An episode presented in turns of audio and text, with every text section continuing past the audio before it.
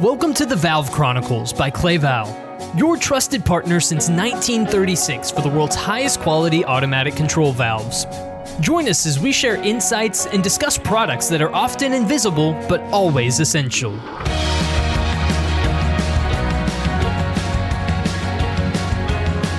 Hello, everyone. Welcome to another episode of Valve Chronicles, a Clay podcast.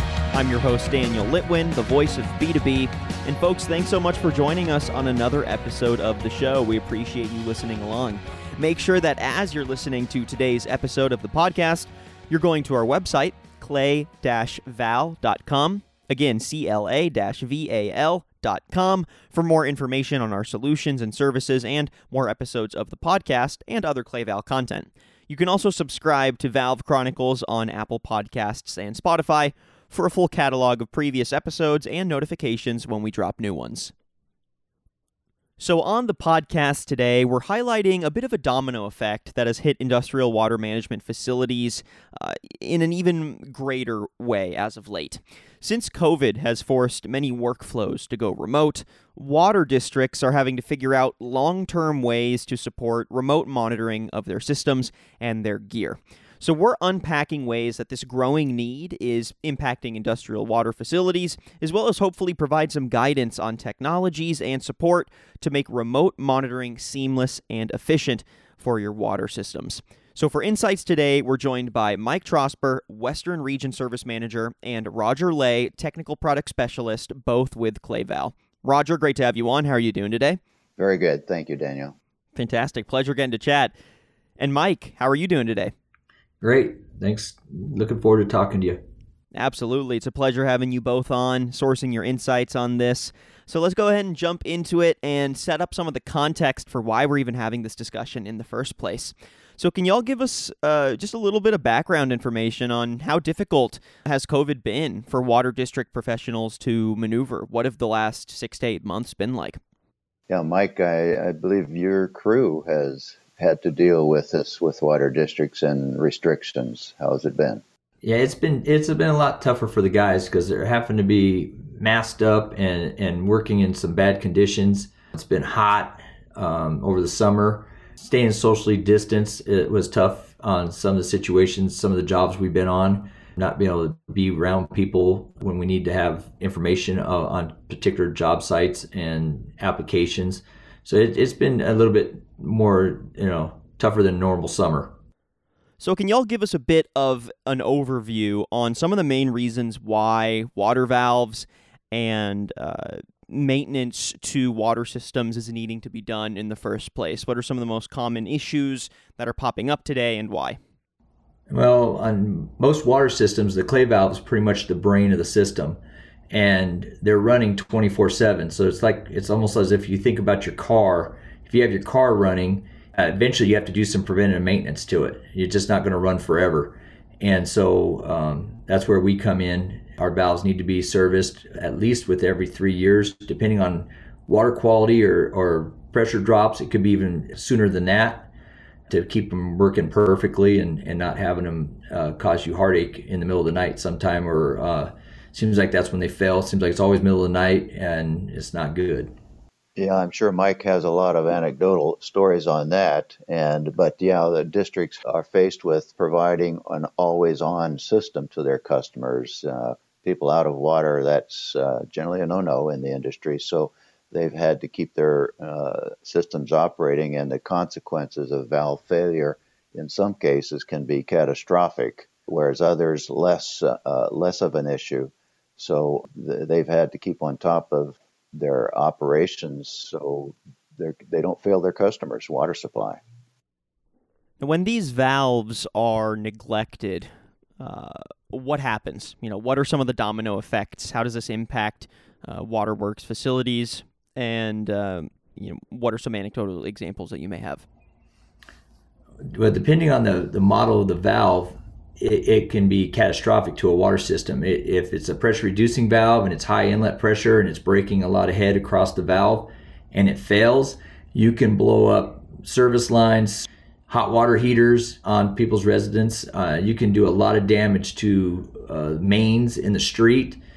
Yeah, when you ever see on the nightly news uh, a pipe main failure, they don't talk about how it happened. It could be just old pipes, or it could have been a valve that was never serviced that actually caused the problem to begin with. So that's not often talked about when you see on the news about a water main break, something like that. So uh, there's often a story behind it that Mike gets involved in with his crew. Or another example is a valve filling a tank reservoir. If it fails to open or close, or for example, it doesn't uh, close when it should, it will overflow the tank and waste lots and lots of water, thousands and and, and more gallons of water. That's a, water loss, major water loss in some cases. Yeah, so maintaining your valves is much cheaper. If you're just doing a periodic repairs, is much cheaper than waiting for it to fail and the damage it causes to a system because uh, going high pressure not only uh, damages the downstream parts of the system, but it can also damage the mains and and shorten the lifespan of the mains, the service connections, everything involved because of depending on how long the pressure is high and how hard it hits, it, it can do millions of dollars worth of damage to a water system and just with a, a failure of a small couple dollar part. Now, how do these issues differ when looking at a uh, a more classic hydraulic valve versus an electronic valve? Are the sort of challenges with uh, neglected maintenance the same? Do they differ? Uh, is one more difficult than the other? Give us a little bit of a compare contrast there. Well, the uh, electronic valve, uh, and I do get involved in that often, is when I get a call about a problem, is isolating the problem, whether it's electronic, electric, or hydraulic, mechanical in nature. And so oftentimes the customer thinks, uh, first off, oh, it's a electronic problem. And troubleshooting it after a period of time, we isolate it and discover that the problem isn't electric or electronic. Uh, it's really just some mechanical or hydraulic issue with the valve. So it's a process of elimination, and and uh, Mike's crew uh, definitely gets involved in the hydraulic side as well as electronic. But it's a it could be one or the other. Uh, that's part of the servicing aspect is determining where the problem is. So with all of this in mind, how are water districts determining which valves even need to be serviced in the first place, which ones take priority, and how to go through that list of maintenance needs. Well, as water districts become more aware of asset management programs, including clay valves linked to valves, it doesn't answer the question how frequently they need to go out and inspect and or service their valves. So we were challenged with some software to put together to help water district people make those decisions. And we came up with nine factors that are influence how frequently a valve should be uh, uh, inspected and or serviced, such as operation, how frequently the valve is operating. As Mike mentioned earlier, some of our valves are continuously operating, or others like a relief valve it just rarely, if ever, pops off for a few seconds or a few minutes. And so that did, that's one factor. Uh, service conditions. Uh, is it high pressure drop or high velocity through the valve that, uh, like wear and tear? If you do you drive your car 80 miles an hour all the time or 55, uh, determines you know the surface conditions of the valve. Valve size can be a factor. Small valves feeding some irrigation system or is it a large valve feeding a whole city uh, is a factor.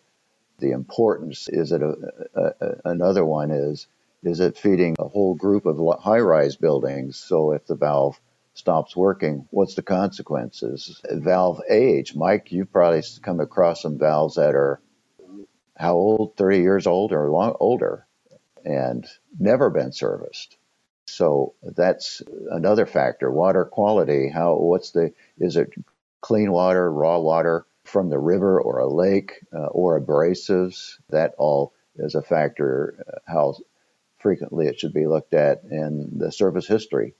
How many stories we've heard over the years uh, a customer brags that, oh, I never have, I've never uh, serviced my valve. You know, it's been in for 20 years. And of course, Cla-Val is famous for long term service, but it doesn't mean that it shouldn't be ever looked at. It's kind of like driving your car and not worrying about it after 50,000 miles and, and uh, never having it uh, checked uh, for servicing.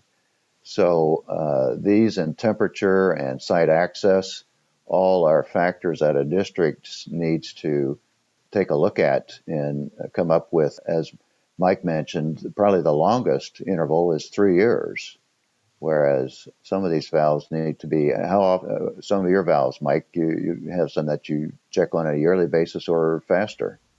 Yeah, a lot of it depends on water quality. And we have some valves that we'll pull apart every six months. We won't necessarily re- do a full rebuild, but we'll clean the stem, clean the strainer, just check everything because the calcium level's really high in the water and stuff. And so, not every valve's that way. Uh, I would say that's probably three or four percent need need yearly maintenance.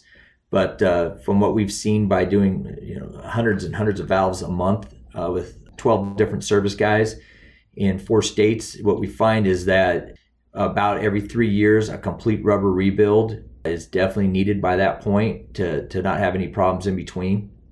And so that's what we put pretty much push in service. That in between there, though, we still think you should do a, a yearly pull apart of the valve, clean it, and not necessarily a complete rubber rebuild, but it, it, at times, depending on something's gone through the valve or depending on what's going on with the valve, the, the uh, application, it may need a, a rubber rebuild a little sooner than that. And we have rebuild kits to make it easy for districts to stock their own shelves or if they use Mike's crew, uh, they carry those rebuild kits. That makes it easy uh, on standardized uh, clay valves. How should water district professionals determine uh, whether or not whatever maintenance needs to be done is something that they can handle themselves on site or something that they're going to need to bring Cla-Val in for a more holistic servicing? Well, I think you can. A lot of customers, some of the customers try to do it on do it themselves. It depends on the size of their systems. If they have the ability to do it, it's it's really specialized on on some of our valves, and so that's where our guys, my guys that do it every day, are really sharp at it, and they they can recommend pilot changes and model changes that can help systems run better.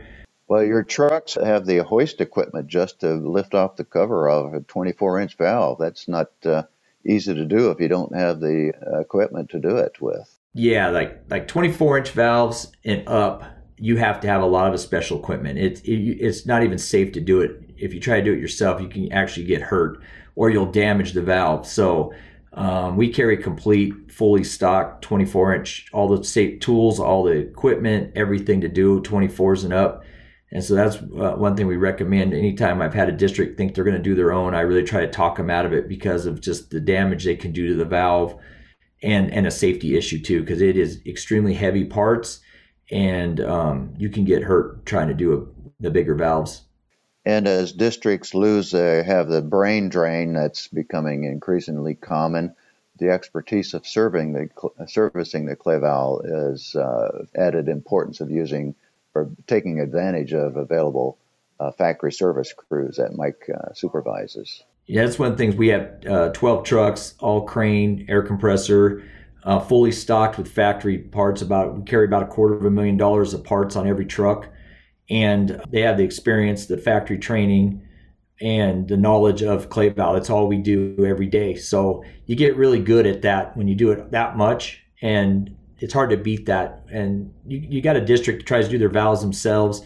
Uh, most of the time, you'll pull it apart. You'll have all your kits maybe, but there's going to be one hard part that you don't have, and you end up putting the valve back together, and and you have to come back a week later when you get the part. And with us, we have everything. We carry every part on the truck, and so it's it's one time. We show up a couple hours later, it's done. And another thing over a district is is we probably on average rebuild three to four valves a day where most district guys are lucky to get one done in a day. So there's a lot of savings in that by doing factory service. And uh, as I understand, the uh, factory servicing is now uh, broadened beyond the California borders. Uh, Mike, uh, you've been involved in some expansion of the service department around the country. Yeah, we have Northern California, Southern California, Arizona. We take care of Utah, Nevada, and even Texas now has uh, two trucks in Texas. So we're working slowly getting across the country and to do factory service on our clay valves. In one of our previous episodes, we did a full breakdown of uh, clay valves Link2Valves system. Can you give us some context on how Link2Valves intersects with the kind of maintenance that we've been talking about today, especially for electronic valves? Why is it important? And uh, does it assist in making this whole process more seamless? Well, it was originally thought of as an asset management, but uh, ultimately it's an ideal tool for service management. And so districts can not only uh, use it for uh, managing their inventory of clay valve and similar valves, but the capability is there for service management. Mike, I believe your crew logs and, and uh, starts the process uh, and keeps it going for some of the districts you're working with. Yes, uh, every job we do, we log every valve uh, that we're working on, and any valve we see in that area, we go ahead and add it to the to the list, so that uh, the customer can uh, know when their valve was last done and what they have in their system. I get a lot of calls all the time, and someone will say, you know, we got a valve we need you to do. It was just done a year ago or two years ago, and I'll look it up in our history, and it was actually four or five years ago. And so time flies, and and it's real easy to when your valves are working good, you actually kind of forget about them. And that's what's really nice about Link2Valve is that it's keeping track of when it's getting when they really need to be done. And we, my service guys, all recommend when it should be. It, on certain valves, they can tell by the uh, condition of the internals or what the pilot systems look like. They can actually recommend a more frequent rebuild to keep you out of trouble or they can actually say sometimes certain valves will be like this valve is you know can run extra long you know extra long four or five years before it needs to be rebuilt and uh, their expertise on that they they really are uh, good at knowing how the frequency and the condition of a valve and and and be able to put that into Link2Valve so that you we don't want to see you doing valves you don't need to do we want to see you doing valves that you need to do and being preventative uh, to keep you out of trouble so then the water districts will get their alerts and warnings. It's time to uh, get it serviced or time to work with uh, factory service on uh, setting up the schedule ahead of time. And that's where Link2Valves uh, provides a valuable capability to keep it regular on a preventative basis. Yeah, and what's nice about Link2Valve too is it's keeping a picture of the valves and the size and stuff. So if a customer is doing his own valves, when a valve becomes due and, and Link2Valve lets you know if it's a smaller valve in some districts there's a lot of districts who might do their smaller valves but leave the big valves to us because of the equipment we have and the knowledge so it, it's nice to be able to see at a glance how many big valves you got coming up in a year and how many small valves so it's good that they can let us know and, and uh, prepare with us to let us know what they're going to have us do each year and and not be surprised by how many uh, the cost or something. Maybe be a little bit ready for a little more, spread the cost out a little more over a year or something, depending on uh, the size of the valve and the cost of the valves to do. So, another aspect of this is the replacement process for um, bringing in an electronic valve to switch out for a motorized valve. How difficult is that process for water district professionals? and how does Cla-Val support said replacement or upgrade process? Well, conversion with Cla-Val is a rather simple process. The main valve doesn't change; it's just the external piloting. Uh, so, a service crew like Mike's crew often does uh, assist the customers who want to switch over to a uh, electronic or a hybrid, what I call a hybrid, being a combination of electronic and hydraulic control. And uh, Mike's crew especially does this in these conversions as cities want to upgrade their clay valve. They don't have to take the main valve out. They just uh, take the external piloting uh, and convert that over to electronic and hydraulic schematic uh, control. So that's the beauty of the clay valve system. No need to change the valve out, just change the external control tubing and, and equipment to take advantage of the modern uh, electronic monitoring and control. Yeah, we have a lot of valves that are 30, 40, 50 years old that this technology wasn't even around then. And we're changing them nowadays, adding them, bringing them up to the 21st century with the uh, latest, greatest stuff. And didn't have to change body, didn't have to do anything but just uh, convert the body or the convert the pilot system to a, a more up to date system. And since our valves actually aren't motorized, although we do have motorized pilot control, some customers, instead of the what we call two solenoid electronic control, they like the uh, traditional hydraulic control, but they want to change the set point. They want to sit in their office and change the set point. So we, and Mike's crew does this also, uh, convert the uh, hydraulic pilot controls to motorized pilot control so that they can just simply change the set point. Without the motor, they just have to get a wrench and make an adjustment to the adjusting set point screw on the pilot to raise and lower the set point pressure or the set point flow. Now we can add a motor on top of the pilot control to electronically adjust the set points and tie that into SCADA for remote management of the uh, valve. So that's all part of the conversion process. Uh, is not just all electronic, but just adding a motor to the hydraulic pilot controls to allow remote changing of set points. All right, Roger, Mike, that more or less wraps up a lot of the main points for our conversation today. Last thing I want to touch on is looking ahead a bit. In the long run, as more water systems uh, are built out with a dynamic set of both electronic and motorized or hydraulic valves and functions. How would you recommend they approach a holistic and versatile uh, oversight and management strategy for this diverse set of valves and gear? Well, I can't think of a better way than just getting started with Link2Valves. It's a perfect platform for monitoring and managing and uh, scheduling uh, their water infrastructure. And Cla-Val is a big part of that system.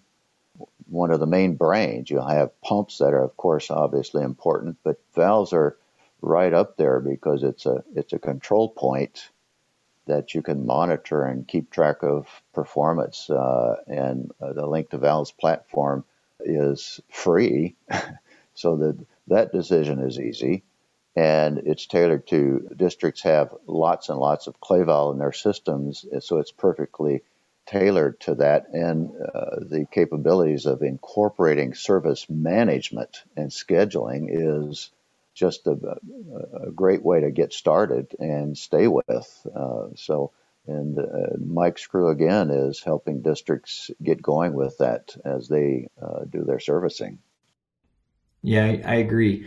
I think getting your valves logged and to, getting pictures of them, it's even good for uh, emergencies. If you had something come up, you have a picture of the valve that you can send to one of my guys, or, or uh, and we can look at it and actually walk you through on the phone. It's nice to know what we're going to before we go. Um, so there's so many things that the link Link2Valve, uh, all the kinds of information that it asks is stuff that we know. People that are in the industry, we know what it needs to what we need to know, and it tells us that.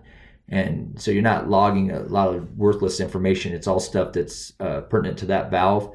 And it's really nice to go out there and know what you're getting into before you even uh, get to the job. All right, Mike Trosper, Roger Lay, thank you both so much for joining us on the podcast today and giving us this full breakdown of first how COVID is uh, setting the stage for our conversation today, then getting deeper into a servicing operation, what that looks like holistically, what falls in Cla-Val's hands, what falls in a water district's hands, and overall, what sort of challenges await and how they can overcome them. So, again, thank you to Mike Trosper, Western Region Service Manager, and Roger Lay, Technical Product Specialist, both with Cla-Val. And Roger, Mike, if folks want to get in touch with either of you uh, or potentially source Cla-Val for a more holistic set of servicing needs, how can they get in touch? How can they find more? Well, they can contact our home office and get them in touch with. We have clay valve factory salespeople all over the country. That's probably the starting point if they're not here in Southern California. Or uh, Mike, uh, you deal direct with a, a, lot of districts here in California. Uh, but if they're not in uh, this local, they can certainly contact our home office and get them in touch with clay valve factory salespeople who can work with them and get that uh, process started. And our website has how to get a hold of service in different areas, different uh, uh, countries, even.